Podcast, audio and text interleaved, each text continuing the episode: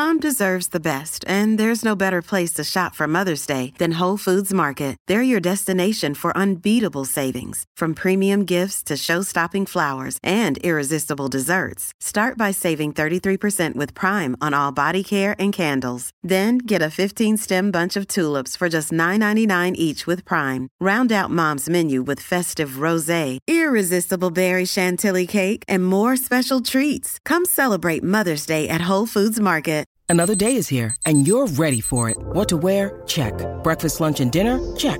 Planning for what's next and how to save for it? That's where Bank of America can help.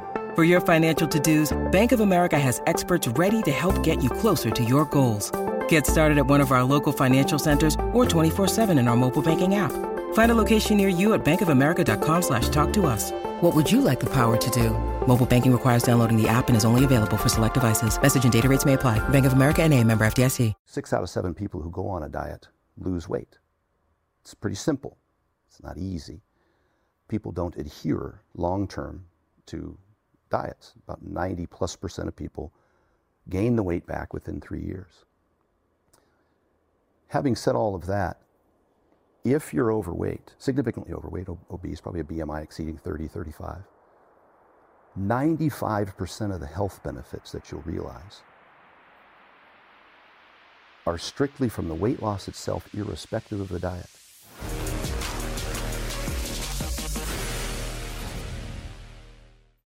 Stan Efferding, welcome to the show. Thank you for having me. I appreciate it. I'm really excited. So, changing your body composition is one of the most difficult things I've ever done in my life. It's also, when I think about mindset and I think about entrepreneurship, if I could give anybody the gift, it would be to get them to go into the gym to change their body because you really realize in a super tactile way that change is possible because the mind is so invisible that if you've never gone through a body transformation, it's, I think, difficult for people to believe in the depth of change that's possible. Tell me a little bit about your background. Did you start, obviously, I know the punchline, but did you start big? Did you start small? Like, how did you get to No, the, the I- muscle mass we see today? I wrestled 98 pounds in high school as a freshman and sophomore. I was 106 as a junior, 115. 106 as a junior. As a senior, I weighed 115. Oh, how tall were you? I was almost six foot. I was reasonably close Whoa, to. that's like yeah. I'd only gained about thin, another inch or two my senior year. I had a late uh, uh, uh, onset puberty. I was eating terrible. I was working at 7-Eleven from the time I was 12 years old, and so my food choices consisted of the hot dogs and the, the nachos with the pump cheese and soda pop. My favorite. And that's what I was having. We grew up on the same diet. Yes, and it didn't help me much for. I, I think that was probably the primary driver of the delayed onset puberty was the fact that I wasn't That's sleeping very well because I was working a swing shift and getting up in the morning going to school. Mm-hmm. Probably put in you know until midnight or so before I got home, and then eating like that. So I didn't have uh, the foundation for my body even to to grow. Uh, a lot of folks consider that to be just a matter of uh, of timing of genetics, but I think that your body has to have the uh, the right substrate. But if you're uh, a, a lean athlete that is trying to continue continuously year-round cut weight to meet a lighter weight class, such as in the case of wrestlers, like we mentioned in the case of distance runners, uh, even gymna- gymnasts, ballerinas, those kinds of sport that, that put a, a high priority on, on weight loss, especially through puberty, the time at which you should be uh, uh, accumulating the most bone mineral density, uh, which is a, a finite time. It's not like you can you can continue to do that. It, it, generally, your bone min- mineral density, the, the bulk of it, is acquired through your teen years. Dude, childhood freaks me out because it is so. There are mistakes that you can make that are either impossible Yes. to unwind or nearly impossible to unwind. Yeah. Whether that's psychological, which is what I spend a lot of time thinking about, or physiological. That's pretty terrifying. We were talking before we started rolling camera about the bifurcation between men and women.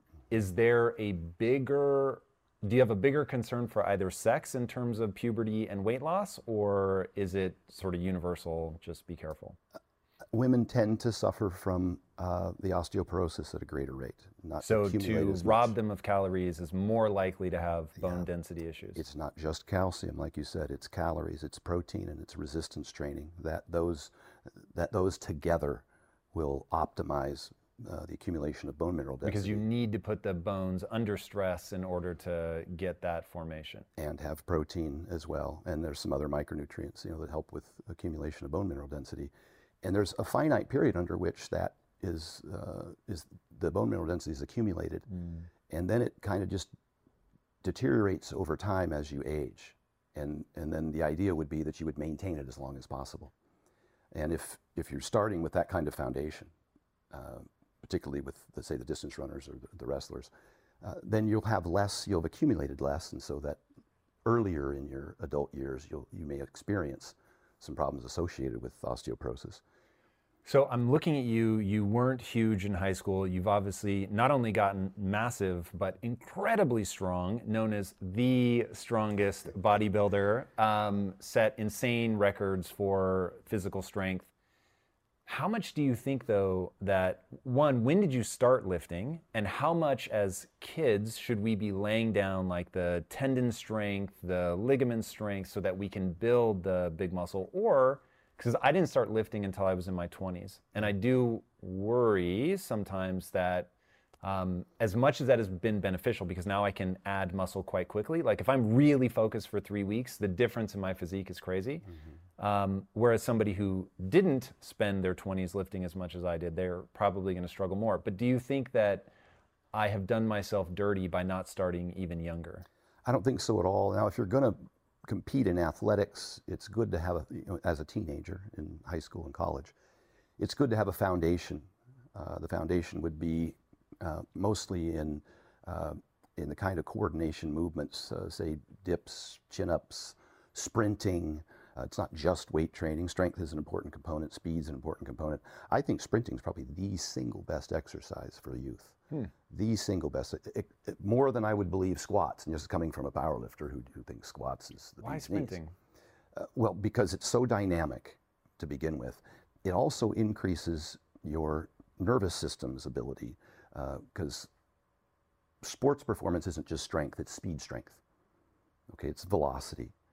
And that's really what helps when you have kids sprinting, that helps them with neural adaptation and recruitment and coordination. And every time you sprint, you got to remember that you got rotation and anti-rotation going on in your torso, which is fantastic for your core, which is, you know, hundreds of muscles that act like guidelines for a tower that are intended to resist movement, not necessarily bend and flex. Uh, so you're building all of that coordination. Uh, that the speed I think is is huge. Plus, running is very dynamic. And uh, again, I mentioned the the force production from landing, the decelerating force from landing when sprinting. If you look at pounds per square inch, is extraordinary. Uh, at the ankle, at the knee, so you're you're putting the kind of stress that is going to force them to adapt and start to develop, you know, stronger joints, muscles, obviously. Uh, so I, I just think it's a probably the single best movement if you were going to pick one. Uh, and then other than that, uh, you know, coordination and balance. Although some of that is suggested you probably you have acquired by the time you're six or younger. Uh, it's like those little kids who do skateboards and uh, and snowboarding uh, tend to have such great balance as they get older because it's something that's harder and harder to train as you age. And some people suggest that once you get past 10, 12 years old, you really can't do much with your balance and coordination. Really? See, that's what I'm talking about. Like that, that really bothers me. I don't like that answer, Stan. That I know. so much of this comes down to really doing things when we're young. Mm-hmm.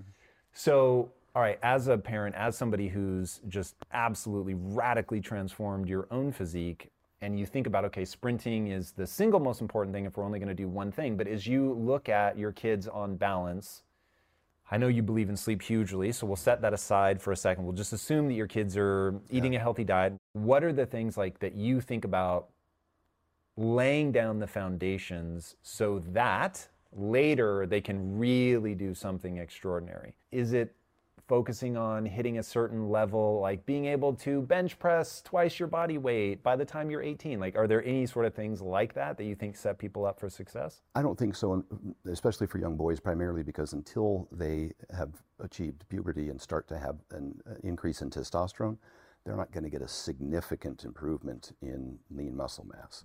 Uh, they're they're going to have, you know, certainly some growth, but it's not going to be as significant as it was through puberty. So I'm working on things like coordination, speed, maybe just going through those movements, having them learn the basics of a push-up, of a chin-up, uh, uh, of a squat, you know, there's your push-pull legs right there, and that's and that's really what the foundation would be. The big thing is is the consistency at that point and building the habits, uh, because you know as they get older, generally what happens is is, is they may be uninterested uh, or not have the discipline or the consistency that's needed to, to be able to progress because the progression isn't about any one workout or a week or a month even. It's about consistently doing this year round. The big piece, uh, I think, for, for kids is to make it fun. And I'm opposed to specializing at an early age, uh, meaning having to do one thing year round. You can get some repetitive strain injuries. We see this in gymnasts in particular with the you know tendon surgeries and the carpal tunnels. We see it even in 10-year-old badminton players who blow out lateral collateral ligaments just That's from bananas. repetitive strain, from Mm. doing the same thing over and over again. And, and so continue to involve them year round in sporting activities, and now they're staying active. They're, they're continuing to get stronger, more coordinated, uh, better habits, better uh, conditioning. You know, it's another piece of this. Uh, this whole thing is, is to make sure that their their cardiovascular fitness is is continually supported throughout the year. And so the kids that participate in sports year round, you can pick different sports. You know, they can do gymnastics or track or play soccer or football, but there's no off season per se because you keep them involved in something, uh, and that will help them progress. I think also in the 10,000 hour rule, they talked about at what age do kids get involved with uh, more time in sports and better coaching. We looked at that in terms of hockey players born in January and February seem to bring up, you know, uh, consist of the bulk of your pro hockey players in Canada because they Explain were that, because when I read that, that made all the sense in the world to me. I think it's utterly Yeah. fascinating. Well, kids can't start playing hockey in Canada until they're six years old. Well, are they six years old or are they six years and 11 months old? Right. And chronological age and physiological age is, is very different, especially at that age. A kid that's six years, 11 months may be physiologically far ahead of a kid that's just six years old. And so that kid's going to get recruited first because he's bigger, stronger, faster than the younger kid. And then that kid is going to be able to play on the teams that have more ice time, better coaches, more practices than the other kids. And so what you find is, is and then again, as in the other examples, that compounds over time. Just more hours, better coaching, better facilities, et cetera. And so that by the time they're 10, 11, 12 years old, they're way ahead of the ones who were, you know, playing part-time. And, and so that's, so bananas to me. it's a year-round thing. And it, it doesn't have to be these balls to the wall workouts. You're No, but it's becoming a- consistency, it's access to the coaches, like you said, and then also there's the psychological component of I'm bigger, I'm stronger, because they don't get it, right? They don't think about, oh, wait, yeah, I guess I am 11 months older. They just know I'm better. And then they start getting more attention and that the confidence that builds from that. And in fact, I'll, what was it? So for the gains that you've had, which are just utterly extraordinary, what made you so interested that you kept pushing, and what do you think has been the key to your success other than consistency? Let's take that off the table. Yeah. Well, first and foremost, I fell in love with the sport of bodybuilding. I, Why? I was 140 pound, 18 year old freshman in college. And I, I really, you know, I picked up a magazine and I'd, I'd always wanted to be bigger, stronger, uh, and have a, a better physique. It just you saw it and you responded. Yeah, my soccer coach asked me to go lift weights that summer because I was a little light for the team. I was undersized for a soccer player, for a collegiate soccer player. And I just fell in love with it. I really liked lifting. I liked the way it made me feel. I liked seeing the little gains. More than anything, I liked seeing the weight progress. We use mm-hmm. that intentionally as coaches with our clients. If we can get them in and, and find something measurable that they can progress at in a very rapid pace of time, which happens mostly from neurological adaptation, as you know. Somebody just begins to learn a deadlift. They'll get stronger at it every single week. You know, you deadlift them two, three times a week. They get stronger every single workout. Do they get stronger or do they get better at the movement, more coordinated, more skilled? We call neural adaptation. They learn to recruit the muscles and fire. That is how we lock people into the passion of weightlifting is by showing them progress. And we, we use that strategically uh, better than, say, a Metcon. You know, they're going to go in and do battle ropes and jump around, breathe hard, which is not a terribly effective way to lose Do you think weight. that's because psychologically we're wired to get turned on by strength? I, I don't know uh, what it is, but I see it like even in CrossFitters who who either switch over or often on the side will compete in powerlifting. And it's something about that feeling so powerful and the progression. This this week I did 200 pounds. Next week I did 210. Next week I did 230. I'm going to try 240 next time. It never ends. It's coming from a powerlifter competed for over 30 years. You know what's next? It Mm-hmm. never ends. Whatever your total was or whatever your lift was, it's like you're thinking about, can I get What this? headspace do you go into when you're doing like a just a brutal lift? You know, I look at everything in terms of repeating the same movements. I do the same exact thing that I did in practice. So for you, it's clinical. You're It- not it like is. in rage mode. I'm gonna fucking tear these weights apart. You're not imagining anything. There it's is just, some evidence that smiling as opposed to frowning can actually have an adverse impact on your strength output and clenching your That fists. makes is, sense to me. Uh, there is some evidence to suggest that, that those kinds of behaviors are making a loud noise. I thought for sure you were gonna say the opposite, and I was like, oh my god, that's so contrary to how Yeah. it feels to me. But I But- never hyped myself up for a- Really? a particular lift. What? Yeah, I, I just, I've always been OCD my whole life, ADHD as a kid. And so I, I used to count my steps and have ticks and, uh, you know, uh, I did things repetitively my whole life. And so when I got into bodybuilding, it was perfect for me. Sets and reps and workouts and, and uh, all these different blocks, the meals, the timing of everything, you know, eat every three hours, prep your meals, go to the gym at the same time. You're doing, you know, everything's all mapped out, the reps times sets times weight, the progression So for time. you, the consistency is the superpower. Oh, it was magic for me because it, it, it preoccupied my my OCD behaviors. It, it, it gave me an outlet to do things repetitively that uh, that I could, you know, progress with over time. I had to channel rage. Like for me in the beginning, the only way I could motivate myself to lift, because whatever the dopamine rushes that people get from either exercise or lifting, I don't get it. But to imagine somebody attacking my wife and not being able to stop them was insanely motivating. And so my wife and I would go lift at the same time, and I would literally just stare at her and think about protecting her and having to be strong enough to defend her. And of course, I probably would have been way better off putting all that time and energy into learning jujitsu or something like that. But right. it worked. And so learning to capture anger, to foment it, to channel it, um, and then to your point about progress, 100%. Like when you see yourself getting stronger, like it's really cool. Yeah. There's something super addictive, and this feels very sad saying to you, but at my height, I was deadlifting 385 pounds. And I remember thinking, I can bend over and pick up almost 400 pounds. Like, that's crazy. Like, that felt so cool. And so for me, deadlifting was like the most fun thing I ever did. Um, and that sense of being strong is really cool. Yeah. You said something interesting, or you talked about channeling that same kind of behavior into business. And I said before, when people ask me about my success in business, I've said that anybody who has been very successful in, say, bodybuilding or powerlifting or some sport, with the, the discipline, the consistency, and the mm-hmm. time management that's involved in that, if they applied that same amount of time and effort and consistency and time management into any income producing Dude, venture facts. and would repeat those behaviors over and over and over again, you know, discard the things that didn't work, double down on the things that did, and do it over you know an extended period of time, would have a similar level of success. I said they'd be- they'd be a millionaire in five years if they could Why commit that they? kind like of Like when I look at. Schwarzenegger and what he accomplished, and you hear him talk about exactly what you're saying. Like, well, this is exactly what I was doing in the gym, and that was the thing that made me good. And you understand you can change, and that you have to be insanely consistent and work way harder than you ever think you're going to have to. And then you watch him channel that into a gazillion areas, and it's like, why aren't more people doing that? I think it's the goal. I think it's harder to see. You know, if you say my goal is I want to make a million dollars, it's not specific enough. It's hard to break that down. Uh, there are setbacks, obviously. It always takes longer and costs more than you ever anticipate that it will. I mean, you can make an Excel spreadsheet say anything and they'd be like, oh, this is awesome.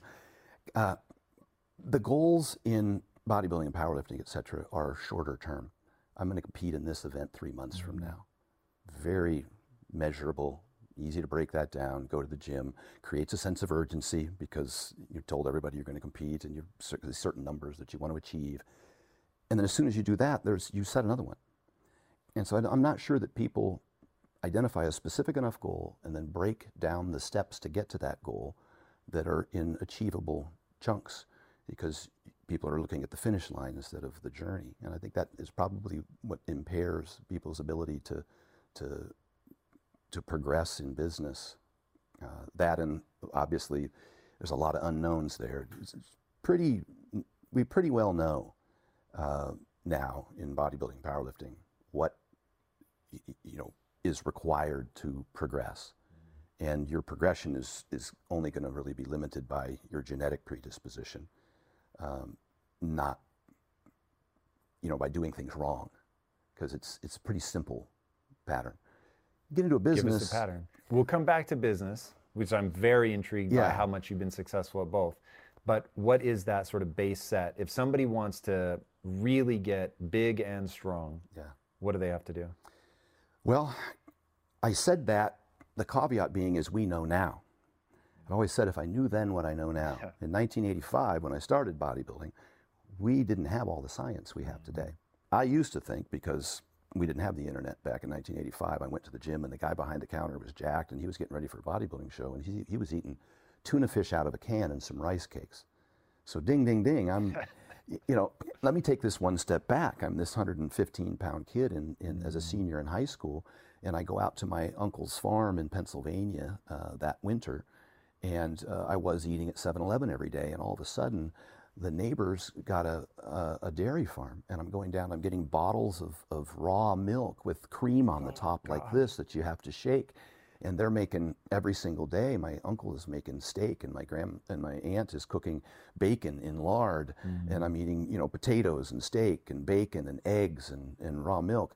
Next thing you know, I'm 140, 135. I put on like 20 pounds. Went through puberty during that time frame because I gave my body what it needed: mm-hmm. more sleep. Uh, it was wintertime, got dark. We worked uh, in the fields on his farm during the day, and then at night I would sleep. I would sleep longer hours and uh, more soundly than ever before.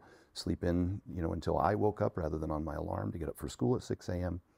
Uh, and I grew for the first time uh, significantly, put on 20 pounds. So I get to college after eating steaks and raw milk and eggs and, and potatoes every day, and I see these guys eating tuna fish and rice cakes. I switch to tuna fish and rice cakes because this guy's a bodybuilder and I want to be a bodybuilder. And then I get Arnold Schwarzenegger's Encyclopedia of Bodybuilding and I start training two hours a day, seven days a week. You know, every single exercise you can imagine that's in that encyclopedia. So I'm overtraining and I'm undereating.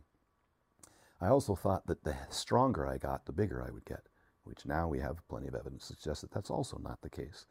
Uh, that the amount of weight you lift is not nearly as important as a, as a host of other factors we call volume load, sets times reps times weight, and then the range of motion is also a critical component. And so I had everything asked backwards for about two years. And I went from about 140 pounds to 158 pounds in two full years. And I competed in my first bodybuilding show at 158 pounds at six feet tall. That's not a big guy. Right. Yeah, that's certainly not anywhere near my goal of trying to become a pro bodybuilder, which at six foot I would need to be 240, 250 in order to accomplish that goal. So I was a long way off, and I, of course, at every turn had people laughing and telling me that that was a ridiculous goal. Uh, and so I spent, you know, the next 10 years uh, gradually growing. But fortunately, after that first show, the promoter was also a gym owner and a competitor, and he said, "Look, you need to flip the script. You need to train less and eat more." So what we know now is that you obviously need to be in a calorie surplus. You have to get a sufficient amount of protein, generally about a gram of protein per pound of body weight. Uh, and the training stimulus. Per body weight or lean, ideal lean muscle mass?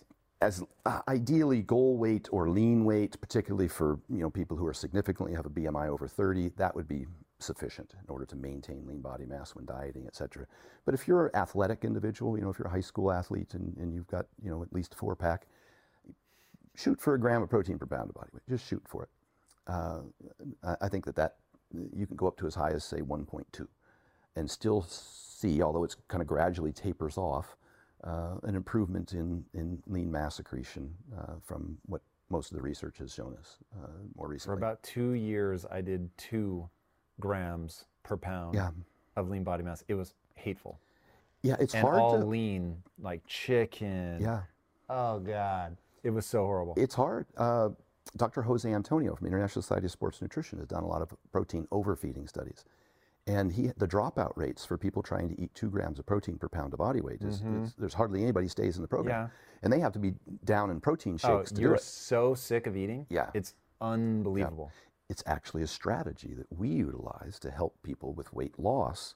The more protein you want to eat, eat all you want, eat all the chicken breast and top sirloin steak and lean meats that you want. If you're hungry, are you hungry or are you bored or are you stressed? Because if you have to sit down and eat 40 grams of protein, uh, are you still hungry? Yeah. Real fast. You're not. yes, has a high thermic effect of food. It has a very uh, high satiety effect, and so we push protein first with weight loss for those very reasons. It's a strategy that we utilize to help people with hunger, and primarily, also very beneficial for blood sugar control, as we were talking earlier to your assistant. Uh, one of the primary things you do to try and control blood sugars is get at least 30% of your daily intake with protein, uh, and then eat the protein first in the meal. And it has a ameliorating effect on uh, postprandial glycemia, which is the elevation of blood sugars after a meal. And there's some other strategies, and we get too far off to the side with that. But so we do have, uh, with respect to hypertrophy, a pretty good Hypertrophy, just getting big muscles. getting big muscles. We do know you need to be in a calorie surplus. You need to get sufficient protein, and then you need to start going down this list of evidence-based hypertrophy guidelines that uh, that we, we see in the research. You want to train every body part twice a week. You want to get about 10 to 20 sets per body part per week. That's kind of a minimum effective volume and a maximal recovery volume. You want to generally train in the. You can get just as big training heavy at five reps as you can training moderately at 10 to 12 reps as you can training with light weights at 20 reps, presuming you take each set to within a rep or two of failure. Having said that, And you don't buy into like that you have to go all the way to failure. no, you don't. And the research has shown us that now too, that, that there's a stimulus to fatigue ratio. And if you go to failure, you're going to have more fatigue. You might have a little more stimulus, but you'll have more fatigue, which might delay recovery, and that's going to affect total volume. Hmm. And volume is a superior driver than fatigue, than muscle damage. And so what we find in that 10 to 12 range, I, I was saying that, that you can grow just as well in the 5 rep, 12 rep, and 20 rep ranges. The fives are going to be a lot heavier. You're going to build up, acc- accumulate more fatigue. The 20s as well, you'll accumulate more fatigue. And so the bulk of your volume, although we like to get a variety, the bulk of your volume, like in that mid range, 8 to 15 reps, kind of the bulk of your 80% of your volume or so. And then throw in a, a heavy set of five once a week and throw in a, an AMRAP at the end of your workout with a set of 20 if you'd like. An AMRAP. uh, as many reps as possible. Yeah, I'm learning these things too. I thought that was a breakfast burrito when somebody mentioned it years ago. We always just called it failure. Uh, but uh, it's nice to train in each of the rep ranges to, to hit some different muscle fibers. You have slow twitch, fast twitch fibers. So, uh, but the bulk of your training in that mid range because it affords you the opportunity to do more volume and then to recover at a, at a faster rate. Uh, that covers intensity as well, or effort, which is within a rep or two of failure. And then we get down into some, you know, less important things, such as maybe the um, uh, the rest periods. We like to see those between 90 seconds and three minutes. People who go in and do a set and 30 seconds later do another set. That's probably better for muscular endurance, not for hypertrophy. So it's kind of hard for some folks, though, that are really active in the gym to wait two minutes. For busy individuals and people that like to move a little faster or get a better cardiovascular benefit from the workout, now I start combining uh, antagonistic body parts. I'll do a, a, a back and a chest workout together. I'll have them do a dip, rest one minute, do a chin up, rest one minute, and go back and do the dip. The reason being is, is because then you've had at least two minutes between the dip sets. Each subsequent set on dips should be relatively close to the number of reps you got the first set. Uh, because that shows that your muscles have recovered to the point where you can then stress them again. And then the limiting factor doesn't become your cardiovascular fitness or your lactate clearing capacity. It, the limiting factor becomes did your muscles get stressed? Did they adequately recover to get stressed again? And so your, your repetitions, you might be able to do 15 reps the first time, 15 reps the second, and then 14, and then 12. That's sufficient to stay within uh, the loading necessary to, to give you a good hypertrophy stimulus. The speed of the repetition is on this list. Uh, uh, you don't want to go too fast on the way down. You want to have under control, but doing a 10 second negative doesn't uh, impart any better hypertrophy benefits than doing a, a two to five second uh, negative or Interesting. So time under load, which is something, this idea that you hear a lot about. And when you were giving us the multiplier earlier, I was, I may have filled in a gap that you didn't actually say Yeah. with with that you do want to go slow on the negative, but no. you want to go under control. You want to be under control on the negative, but they've looked at a two second negative and a 10 second negative. And there's No difference. There's no difference. It hmm. doesn't, there's no added benefit. Spend a lot of time in the gym, Stan, Yeah. doing these real slow negatives. I know, and there was a phase there. You know, there's always been a lot of phases. I've been in the business for over 30 years. I've seen all of the, the fads and phases, and I've tried them all.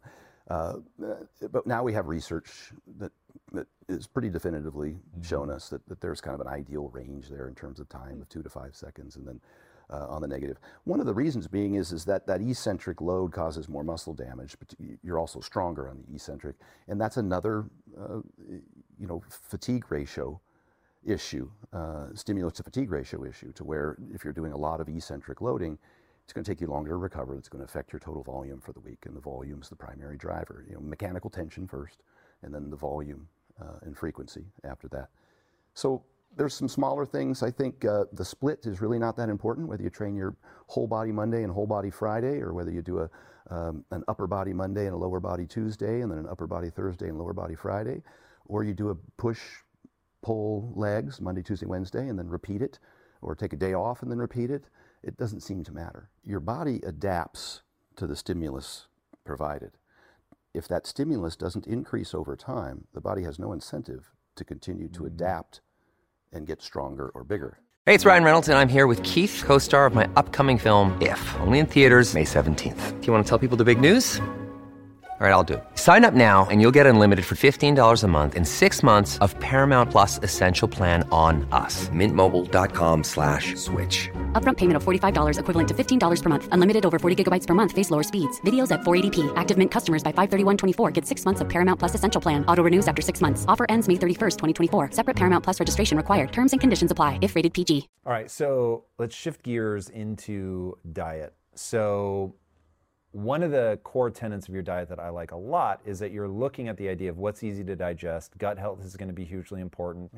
As I was saying, when I was on the seafood diet, as uh, we jokingly call it, if you seafood, eat it, Yeah. uh, just trying to get in that caloric surplus. At one point, I was doing shots of olive oil Yeah. just trying to get calories. Oh, it was so hateful. I absolutely hated that phase. But I put on a ton of muscle. And if I had to do it over, though, I would do it so differently. Yeah. What are the core tenets of the vertical diet? Why does it work so well? Well, the vertical diet is everything that I want my clients to do. It's not just diet. It's sleep optimization. It's hydration. Uh, obviously, it's it's nutrition, macros and micros. Um, uh, it's uh, injury prevention and rehabilitation. It's blood testing. It's blood pressure uh, control, blood sugar control. Uh, so it's hypertrophy training, as we just discussed, strength training. So uh, and and cardiovascular training. So it's everything that I want them to do. And so if I want to talk just about nutrition in the vertical diet, uh, again, sleep and exercise being inseparable from from from nutrition. The vertical diet was intended to be more inclusive of what historically I had seen as over restrictive, because I come from the bodybuilding figure physique bikini industry. And those folks, they get a guru, and the guru tells them, don't eat red meat, don't eat dairy, don't eat fruit, don't eat the egg yolk, and don't salt your food. All the things I lead with now. Mm-hmm. Because what I saw in the guru diet industry, and almost anybody that, that, that goes to a dietitian uh, or a guru dieter to lose weight, particularly if you're getting ready for competition, they walk out of there with the same diet plan. It's egg whites, tilapia, some chicken breast, and, a, and just a ton of broccoli, I remember it well. and maybe a dollop of peanut butter, right? And, and, and some avocado. And not that any of those foods are bad foods. This isn't a good food, bad food conversation. But they pale in comparison to the list that I just made red meat, whole eggs, fruit, dairy, sodium. Those are the things your body needs Those are of. the things that are going to kill me. Yeah, that's what people have, have presumed. Equating for calories, and I'll jump into the going to kill you. Equating for calories and protein. Where you put carbohydrates and fats does not matter in terms of weight loss, in terms of glycemic control. It doesn't matter if you're in a What do you calorie deficit. Okay.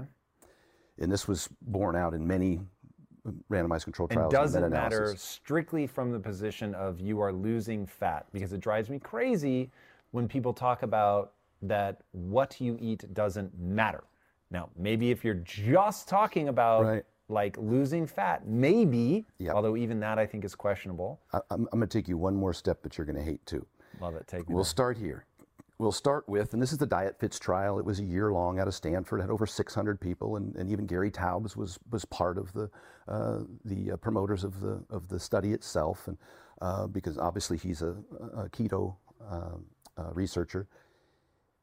If you control for calories and protein, where you move carbs and fats don't seem to matter for weight loss, and you get similar weight loss outcomes. So the best diet's the one you'll follow. There's many paths to the same destination. It's all a matter of personal preference at that point. And personal preference can include how you respond to carbohydrates or fats. And I have clients that, that, that do both. So I don't respond well to these carbohydrates very well. What does respond well mean? Meaning maybe you have adverse glycemic responses to a certain type or quantity of carbohydrate. Or maybe you're, when your fats go up, you have difficult with bile and uh, soft stool. So you may not be able to metabolize one or the other as efficiently. It may be more comfortable for you. And so I'm, uh, when I talk about the vertical diet, I make some very specific recommendations in terms of the macronutrients because that's what my customers Your macro breakdown is maybe the most startling, and I love it, by the way. Yeah. Uh, maybe the most startling thing in the book. It's two things Yeah. red meat, white rice. Yeah. That's it. uh, Yeah, that's what And I was like, well, that's amazing. that's what that's what folks presume to think because that's the most obvious. It's right on the front page of the book, red meat and white rice. We can get there. I'm going to go one step further first in terms of, of you talked about calories or or uh, fats and, and carbohydrates. All diets work when they're strictly adhered to. Okay, six out of seven people If you're in a caloric deficit. if you're in a caloric deficit. And they all work the same way. There's no all you can eat diet. Whether you're keto, whether you're intermittent fasting, whether you're paleo, whether you're vertical, they all work for the same reason. You're in a calorie deficit. In order to lose weight, you have to be in a calorie deficit. All diets work when they're strictly adhered to. Six out of seven people who go on a diet lose weight. It's pretty simple. It's not easy. People don't adhere long term to diets. About 90 plus percent of people gain the weight back within three years. Having said all of that, if you're overweight, significantly overweight, obese, probably a BMI exceeding 30, 35, 95% of the health benefits that you'll realize are strictly from the weight loss itself, irrespective of the diet. So I'm going to say, and the studies have been done, the McDonald's diet, a guy went, ate at McDonald's, had his students track everything. 1,850 calories a day. They measured everything that he ate, but everything he ate was off the McDonald's menu Big Macs, French fries, uh, ice cream, whatever fit, you know, presuming he got sufficient protein. And he walked for 40 minutes a day, and if he lost 30 pounds. His blood pressure improved, his blood sugars improved, his cholesterol improved. All of those things improved simply from the weight loss itself. The Twinkie diet also Let, got let the same result. Let me push on that for a second Yep. and ask a question. Do we know what his diet was like before that? I would presume standard American diet. If he's Because let me- if he's 30, 40 pounds overweight. Right. Yeah. So standard American diet for anybody keeping score is going to be high in carbohydrates, which means it's high in sugar. 70% Because my real question is, and this is where, and I I think I'm right, but I'm super open to being wrong. I Mm-hmm. just want to put that out there because one thing I know, like what I believed 10 years ago, I do not believe now. So I can only imagine what I would believe 10 years from now. But if he were putting on fat by overeating red meat, let's say, that his blood sugar, because you can put on fat absolutely by overeating red meat. Yeah. I wouldn't expect, in fact, I would be startled if his blood sugar went down if he were eating 1,850 calories of ice cream. So, my hypothesis, and I haven't tested it, so I don't know, but my hypothesis is even though I would expect him to lose fat, that the blood sugar would go up. So, my gut instinct is that his blood sugar wasn't coming down because of the caloric deficit. His blood sugar was coming down because he had even more forms of sugar, which we don't think of as sugar, could be potatoes, it could be white rice, it could be God only knows, but all things that turn into glucose in your bloodstream um, or show up in your bloodstream as glucose is a better way to say it. That that is what's causing the drop in glucose, and then the caloric deficit is what's causing the loss of fat. Does that ring true to you, or do you think I'm missing something? Few things there. One, pretty rare that somebody who's eating, uh, you know, that much protein. When you say red meat, that much protein is uh, has a BMI of 35. No, I agree. It, it, it's pretty rare. So the standard American diet usually applies to the 70% of the population that's overweight or obese, that's consuming about That's 70. why I'm saying that I think that his drop in blood sugar would have more to do with he was already eating a terrible diet. Yeah. And now he's eating another variation of a terrible diet just with fewer less calories. which would also mean fewer carbs. Right. Uh, I would say this as well that when people get a BMI over 35, generally speaking, they have some degree of fatty liver, which compromises your insulin sensitivity. Losing 7% of your body weight, so you're 300 pounds, you got to lose 20 pounds, will resolve 95% of fatty liver as tested by biopsy, irrespective of how you lost the weight.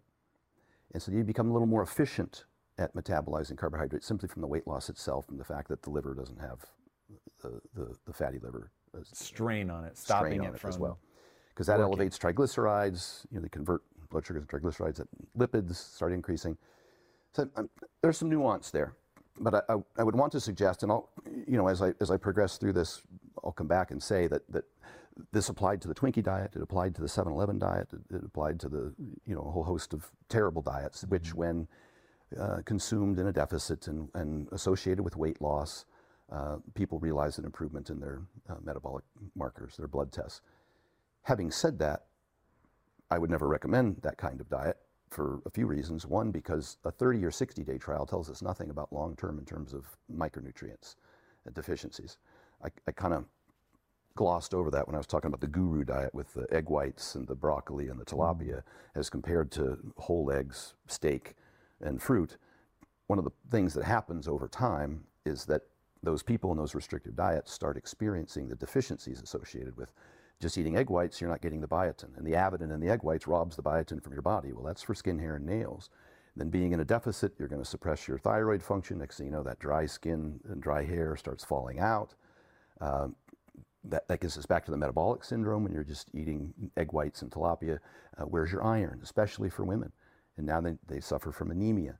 So we start seeing all of these things manifest over time. They can get to the show and compete, and they got lean, but within a week after the show, they're at the doctor's office getting injections for, for iron and D3 and sometimes antidepressants and sometimes this, this huge rebound of 20 pounds And of weight you, this gain is in a all week. micronutrient problems. Uh, it's all the deficiency in the diet. It- It's, it's these, it's the too much of a deficit and over restriction. Deficiency though in what? calories and micronutrients.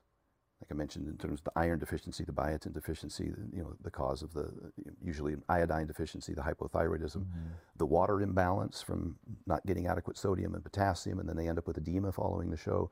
I, I mean, really serious, like painful, like oh, I have to go to the doctor, ankle swollen, kind of. This is what I was seeing in the late 80s. I started training women for competition back in the late 80s and early mm-hmm. 90s.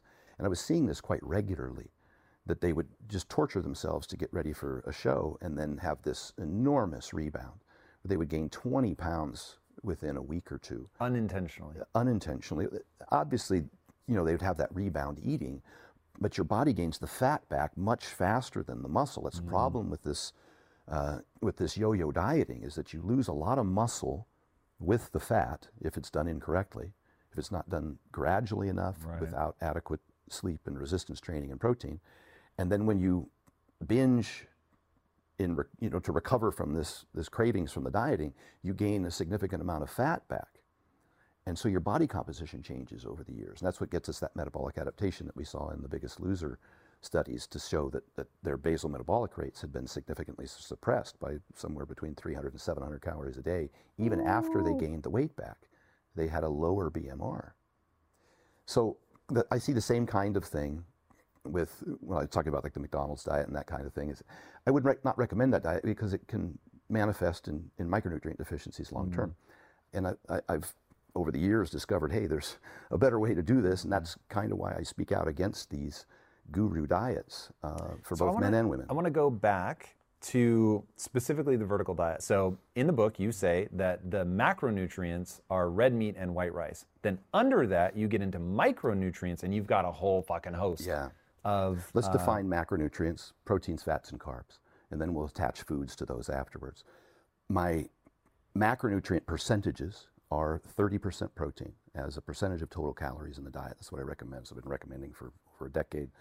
Probably what I've been eating for 30 years, and what most of the bodybuilding figure physique bikini industry probably accepts to be uh, most beneficial for performance and lean mass retention and, and growth. About a gram of protein per pound of body weight, or you know, lean weight or goal weight if you're significantly uh, heavy. Uh, 30% protein. And that's been studied extensively as well. We've seen even in a recent study comparing the Mediterranean diet, which is lauded as the healthiest diet, right? The Mediterranean diet only has 18 to 20% protein. So they put the Mediterranean diet next to a 30% protein diet. The 30% protein diet outperformed the Mediterranean diet for glycemic control. And glycemic control is the most important factor because it, it, it, it's the most predictive of, of long term disease. Uh, hyperinsulinemia, uh, type 2 diabetes, uh, far above even blood pressure, obesity, and lipids, way down at the bottom. Uh, so when you're trying to make the most significant comparison, you want to look at blood sugars first. And it's a, you know, obviously hugely important, and we keep going back to that. Uh, that is kind of, it's kind of what precipitates everything else. The, the fatty liver and all the other metabolic syndromes, the high blood pressure, it's all, the foundation of it is, is hyperinsulinemia, it's high blood sugars. Um, so I start with 30% protein and very effective for controlling blood sugars uh, and retaining lean body mass. And then I, about 30% fats in the diet. And I may make some adjustment on those based on, you know, the individual's personal preference. But you need fat, obviously. You need cholesterol. You know, every membrane cell in the body is a, has a lipid bilayer, uh, and you need the A, D, and K. and You need to be able to move nutrients through the body. Fat's important. You can't eliminate fat. It'll affect your hormones. Oh, I've tried it. Yeah. It's misery, It's terrible. pain. Yes. Sucked. So we need fats in the diet. Uh, and then I put in 40% carbs. There's a, a, a big Does that only work when you're lifting? Or is would you if somebody weren't going to lift, would you still recommend 30 30 40? I would bring the carbs down if they were inactive. But uh, again, just like sleep is as important as diet is exercise. And exercise not so much in terms of burning calories for weight loss, but exercise in terms of cardiovascular health and long-term weight loss maintenance, which is is important both in the step count throughout the day in terms of suppressing appetite and uh, doing some sort of resistance work. The, the, the muscle is, is the most important organ in the body, and the largest organ. I know people think it's the skin, but it's the muscle. It's the largest organ in the body. It's a sink. Certainly in your body. Uh, yeah, it's a sink for glucose. And that's what the muscle is so effective at, particularly when you're moving it and working it. Uh, I mentioned that post meal, if you move your muscles, take a 10 minute walk, ride a recumbent bike, you know, something like that, you'll uptake glucose from the bloodstream without the need of insulin. And you can reduce your postprandial glycemia by up to 30% just with a 10 minute walk post meal. Mm-hmm. That's twice as effective as metformin, the number one prescribed type 2 diabetes medication. Crazy. Taking a 10 minute walk after each meal is twice as effective as metformin for reversing or preventing type 2 diabetes, just from moving the muscles and getting your, your body to do what it's supposed to do, your, your muscles to take up glucose from the bloodstream without the need of insulin.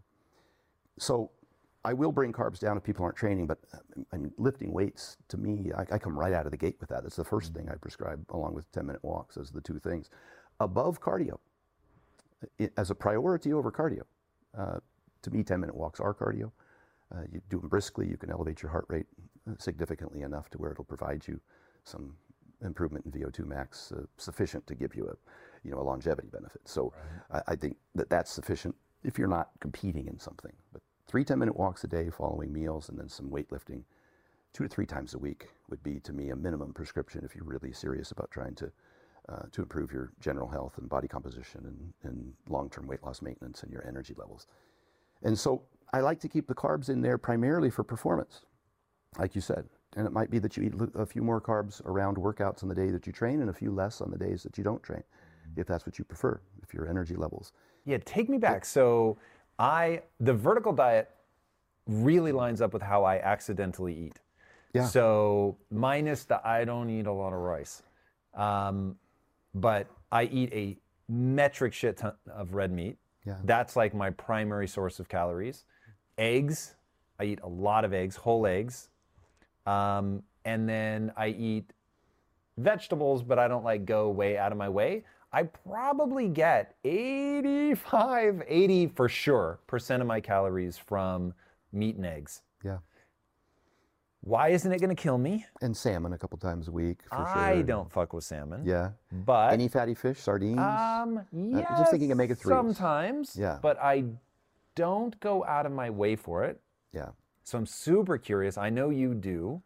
I'm super curious to know if you think like that's a big part of your strategy and that's a real missing part of It's my a game. small or- item. It's omega 3s. You can probably get a sufficient amount from two five ounce servings a week. Uh, salmon has 200 times the omega 3s as, as beef, as ruminant animals. I choose beef, ruminant animals, bison, cow, beef, uh, sheep, uh, deer. I choose beef because it's a ruminant animal. It has a four chambered stomach digestive system. It can ferment cellulose, pre-digests, provides you with uh, a better omega-6 to omega-3 fatty acid ratio than, say, a monogastric like a chicken or a turkey. Uh, three times as much iron, I think six times as much B12, nine times as much zinc, carnosine, creatine, selenium. It's just a more du- nutrient dense. And I personally don't eat chicken. I don't enjoy it. Uh, I don't think it's uh, it's kind of a good, better, best scenario where I think that beef is I get more bang for my buck. It's more highly bioavailable and has a lot more nutrient density.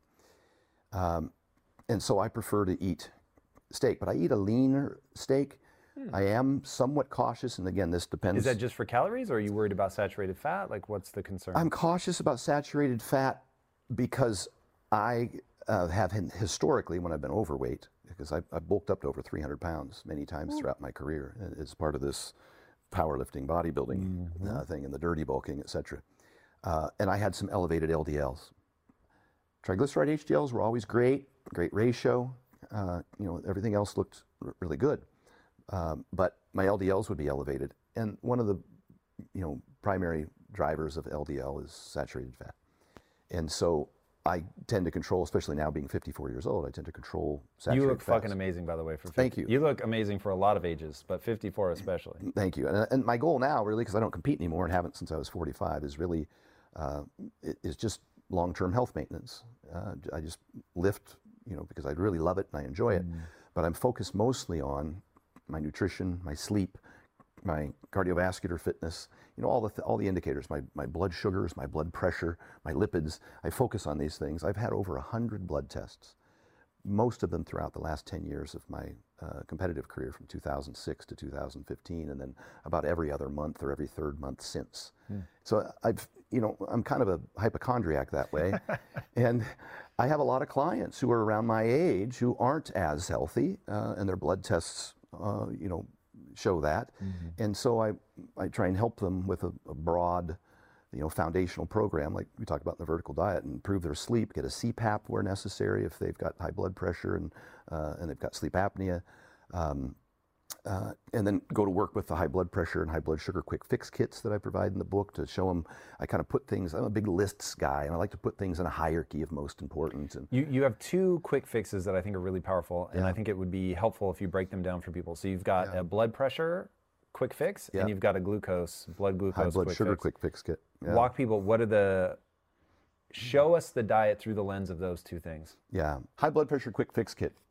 Probably the most. You know, I, just as an aside, a lot of people think that because I've talked about how I like to make sure I keep sodium in the diet. A lot of people think that, that sodium is a major contributor to cardiovascular disease or high blood pressure, and it's not. It's very small, and only for hypertensives. It's a small portion of the population. Maybe 25% of the population uh, is hypertensive, salt sensitive, and generally those people are overweight to begin with, and that's why they have you know a poor reaction. But reducing salt in those people, even down to you know really small amounts, uh, uh, like 2,500 milligrams a day, only results in two to five millimeters of systolic blood pressure decrease. It's not significant. It, it's not.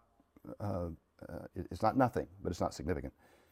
Starting at the very top, losing weight you get about a, a, a, millimeter of systolic blood pressure decrease for every pound that you lose. You Whoa. lose 20 pounds, you can drop 20 points on your systolic blood pressure. You go from 150 to 130. Wow. Just like that. You eliminate salt, you might go from 150 to 147. So, not that, that salt shouldn't be considered for hypertensives and salt sensitive individuals, but I'm just trying to make the comparison. Um, the next big one on there uh, is hypothyroidism. Can have a significant impact on on blood pressure. Underactive thyroid. Yeah, an underactive thyroid, uh, especially in women, can be up to a 20 point difference between normal Whoa. thyroid and hypothyroidism between women in, in terms of, of blood pressure. Sleep apnea is a monster for high blood pressure. Uh, I, I, cannot believe sometimes I'll get people that contact me, they went to their doctor and the doctor gave them blood pressure medications, and understandably so, they're under obligation to do so. You walk in there with high blood pressure and they don't prescribe you medicine, and you drop in the street, and you know they're going to get a lawsuit but without mentioning, do you have sleep apnea? In, is it the lack of sleep or is it something about the constantly waking up? A combination of both. Holding your breath mm-hmm. uh, has an effect on it. Uh, the, the, inflammation from that, uh, but it's something that's that's fixable immediately with a CPAP. It's like a 99% fix to get a CPAP. I deal with this with a lot of my clients myself. I've used a CPAP off and on since 1993. Wow. Ever since I got over 240 plus say, pounds. Do you need it because of all the muscle mass? It's neck girth, fat or muscle. Uh, if you get above, say, 17 inches for a male, you're generally going to start to experience some hmm. degree of apnea.